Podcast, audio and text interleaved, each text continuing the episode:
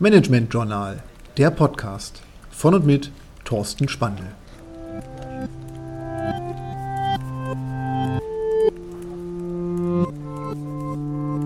Lifehacks fürs Büro.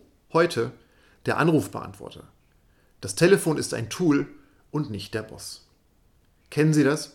Das Telefon klingelt und wir haben das Gefühl, dass wir eigentlich direkt rangehen müssten, dass wir aber in Wirklichkeit gar keine Zeit haben, dass wir gerade in einem Thema dran sind, wo wir in einem guten Workflow sind. Deswegen ist die Frage, was machen wir?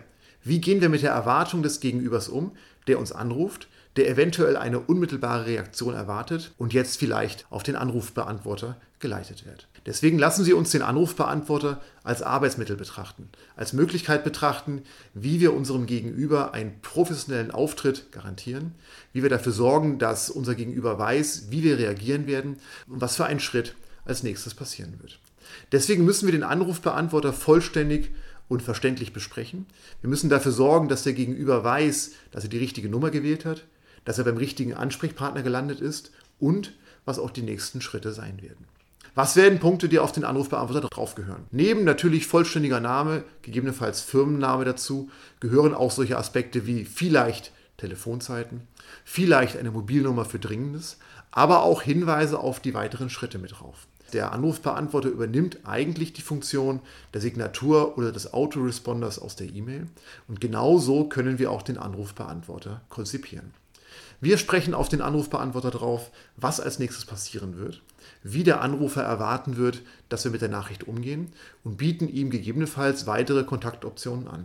Entweder wenn es außerordentlich dringend ist, unsere Mobilnummer anzurufen, wenn es Themen sind, die vielleicht eine größere Absprache benötigen, uns alternativ eine E-Mail zu schicken oder auch seine Wünsche darauf zu sprechen, wie er sich vorstellt, wie darauf reagiert wird. Und deswegen müssen wir auch garantieren, dass wir diesen Wünschen entsprechen können, dass wir auch durchaus das einhalten können, was wir versprechen.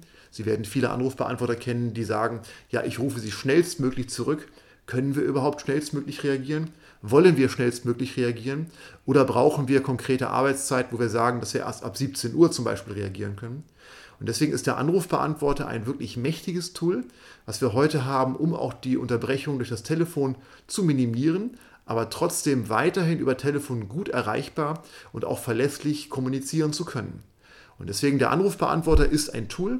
Das Telefon ist ein Tool, was wir nutzen, um es für uns, für unsere Gesprächspartner bestmöglich einzusetzen und nicht ein Tool, das uns in unserer Tätigkeit einschränkt, das uns aus den Themen rausreißt und uns entsprechend behindert. Das Telefon ist ein Tool, der Anrufbeantworter ist ein Tool und wir nutzen es bestmöglich, um damit zukünftig gut zu kommunizieren.